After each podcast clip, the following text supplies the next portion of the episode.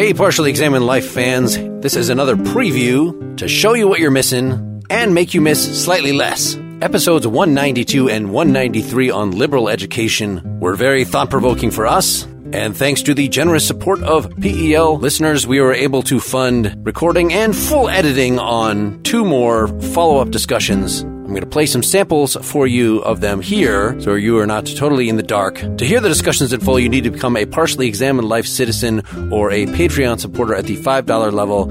Either way, you can go to partiallyexaminedlife.com slash support to learn how to get in on the full fun. So episode 192, as you recall, was on Allan Bloom's The Closing of the American Mind. Wes and Seth and I recorded for about an hour to follow up on parts of the book we didn't treat. I'm going to play for you here the introduction to the main part of the discussion. So I would characterize this as, if I had to give an episode title for this, he actually uses the phrase in here, the tools of last manhood. so he's concerned about, he does like Nietzsche a lot and maybe idiosyncratic take on Nietzsche, but his condemnation of his peers, of his students seems like it very explicitly uses the language of Nietzsche's last man. So the tools of last manhood being anything practical, right? Any an MBA or anything that you learn that you can use to make a living. Is that the the context which he actually brought it up was psychoanalysis. that that being one of the things, which is, you know, if you wanted, we could talk about what he has to say about Freud. I guess before we get embroiled in that, Seth, what was really bugging you or what was the thing about this text that you had not yet gotten to talk about? I thought the whole conversation, his thesis that, you know, the discussion of values and value relativism was directly relatable to the influence of German thinkers specifically, right? Nietzsche. And then he identifies Heidegger, Weber, Nietzsche and Heidegger in their, let's call it offspring.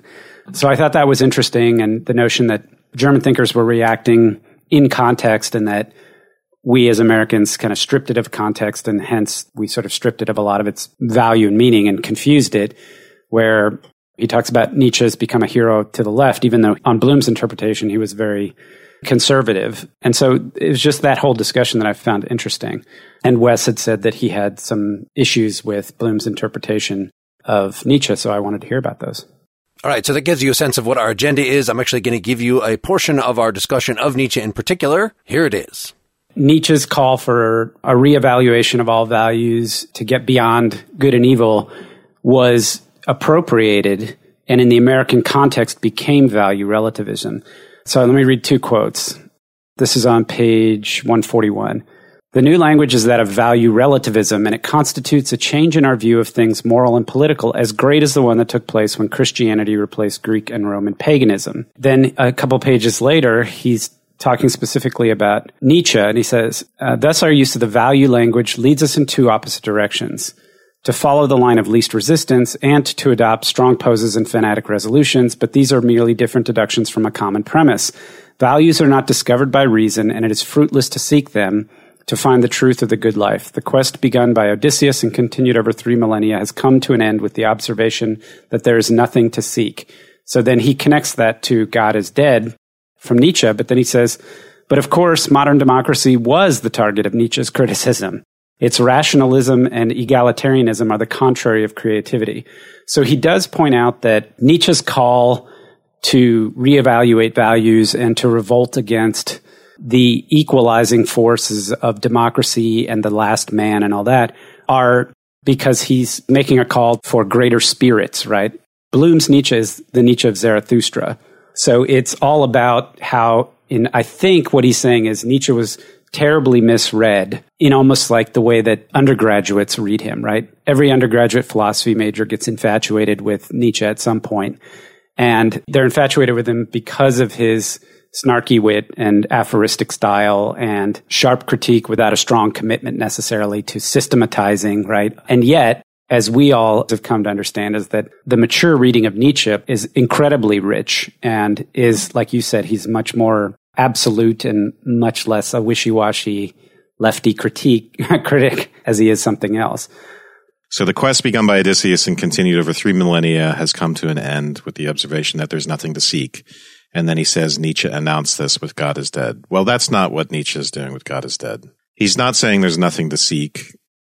The whole point of gay science is that there there's still science, right? This is there's this fusion, there's this newfound respect for the instinctual in Nietzsche, but it's not a rejection of the rational and the scientific per se. That's a to me is a really simplistic reading of Nietzsche. And then Nietzsche exemplifies the truth seeking in his, in his writing. He hasn't given up philosophy. He hasn't given up truth seeking. But this whole God is dead thing, that comes from gay science, where he describes a madman coming down and saying, whither is God? I, he cried, I will tell you, we have killed him, you and I. All of us are his murderers and so on what the madman is doing in that context, he's just announcing to the nihilists, the Western European nihilists who still pretend that they believe in God, that God is actually not around anymore. That in fact, that belief is no longer real and that the central value of the society, as far as it's exemplified in the way people act, is nihilism. And Nietzsche wants to announce that, like the madman, because he wants to say, okay, now we have to figure out what to do, about that. Now, after the discussion on liberal education with Pano Kanelos for episode 193, I encouraged Dylan and Wes to have a discussion about two essays that Dylan had identified for the podcast, but which I ended up nixing just to focus the discussion. But the essays were interesting. They were Leo Strauss's Mass Education and Democracy from 1967 and Richard Rorty's Democracy and Philosophy from 2007. I'm going to play a couple clips for you. In the first one here, you get to hear about who Leo Strauss was and why he's been relevant to the thinking of certain people on the podcast. So we should say Leo Strauss is kind of a controversial. So he actually taught at St. John's, right? For like a year or two, 1967, 68, he had a kind of weird position. I think he might have had the only sort of endowed chair type position ever at St. John's College. He was a good friend of Jacob Klein. Yeah. So our two other readings from the main podcast he was a teacher of Allan Bloom, and you can get that sense of how Allan Bloom was a student of Leo Strauss. As far as the controversy goes, I would say, and this is some echoing some of Nussbaum's criticism of Bloom. He has what are considered unorthodox readings of ancient classics. So, for instance, one of the things Nussbaum critiqued in Bloom was this idea that we're supposed to give an ironic reading of Plato's Republic and the possibility of the kind of state that he describes, we're meant to think that Plato is actually being critical of it and not advocating this sort of quasi authoritarian type of regime. That's actually an argument I was influenced by from a very young age via my mom. So this is this sort of Straussian kind of idea has got around and, and I think has been influential at St. John's as well. And it's kind of the, my inclination when reading Plato is to see some of the irony or not take some of the stuff at face value. But as Nussbaum points out, even Aristotle took that seriously. And these are not orthodox readings. I don't know. I'm trying to get it just a general way to describe the way Strauss approaches text and his reputation in academia.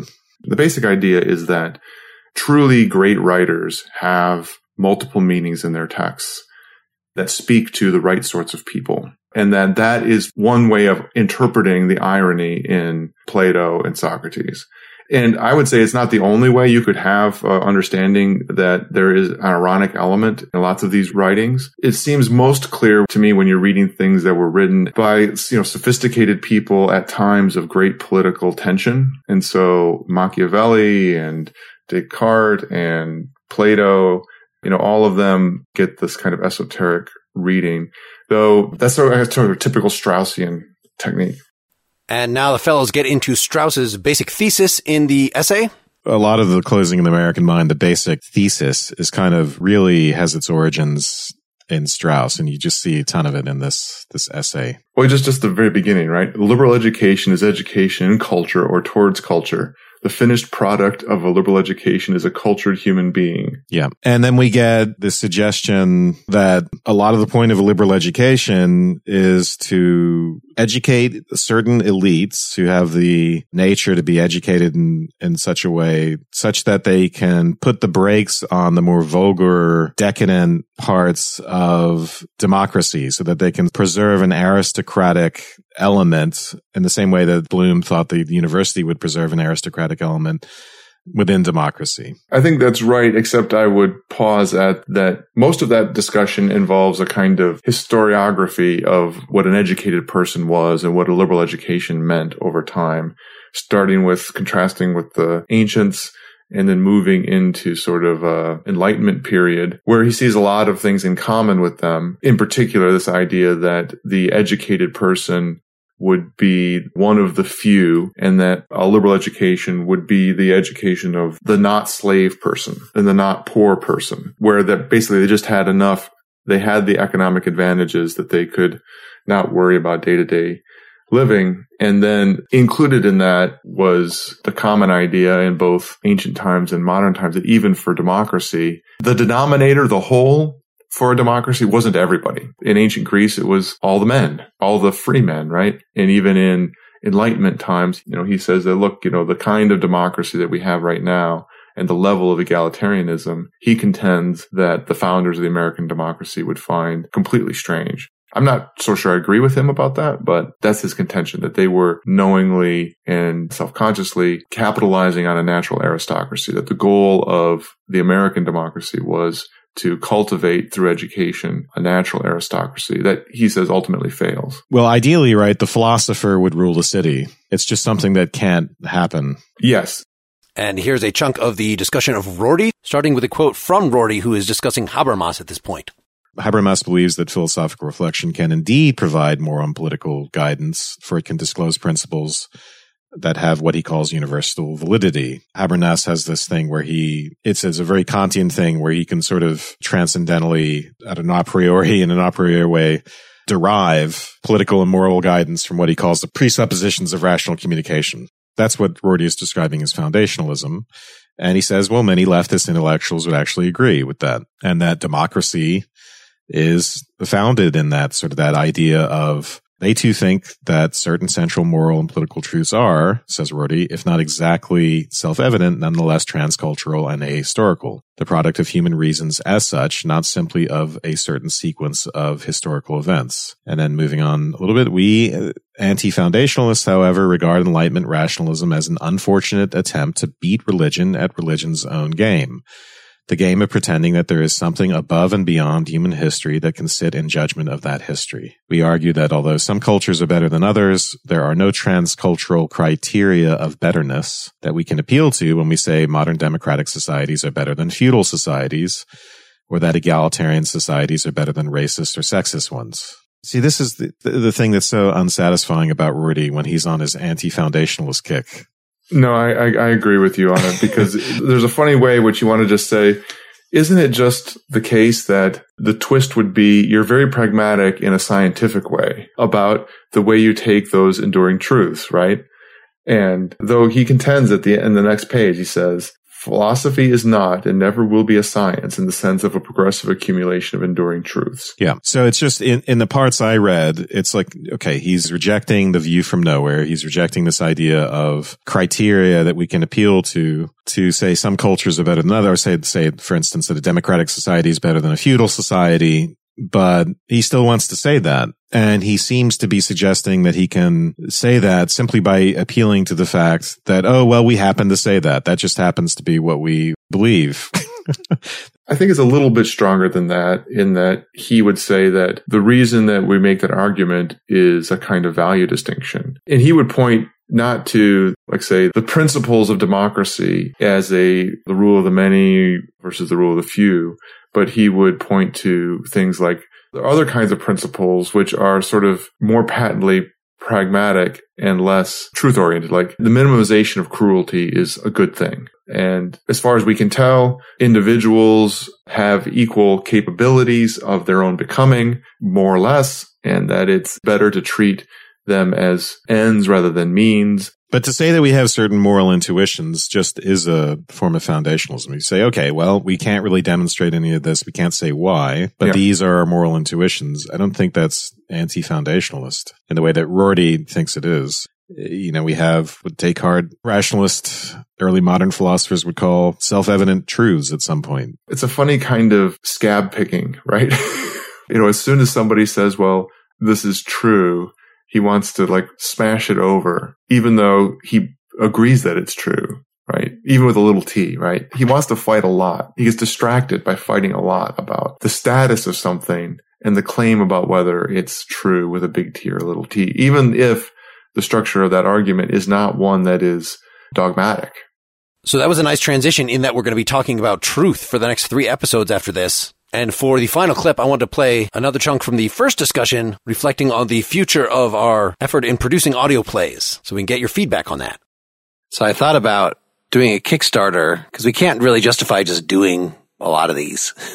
It's a little beside the point to our mission and there are costs involved. And if we did a bunch of them, in fact, I'd like to throw a little money at the actors because they just all volunteered this time. But I thought about, you know, making this a, an actual project of doing a, a Kickstarter to specifically fund doing six of these a year or something, do them with some frequency. More Aristophanes. I'm certainly interested in reading The Clouds, which uh, Bloom referred to because it, you know, is the one that depicts Socrates as well as perhaps some other ones. And of course, there's a lot of other things in the world of theater, philosophical theater, or even just keeping to ancient Greek theater, but probably not.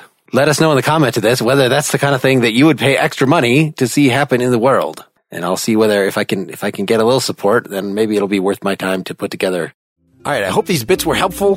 I hope even more that they whetted your appetite and will lead you to partiallyexaminedlife.com slash support to get the full discussions. This is not the end of the bonus content. There are at least three more things like this already recorded. And while we don't want to put six hours total talking about liberal education on the public feed, if you find these discussions nourishing, we hope you will fully participate and become members. So long.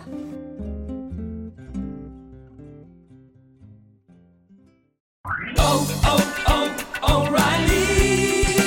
You need parts? O'Reilly Auto Parts has parts. Need them fast? We've got fast. No matter what you need, we have thousands of professional parts people doing their part to make sure you have it. Product availability. Just one part that makes O'Reilly stand apart. The professional parts people. oh,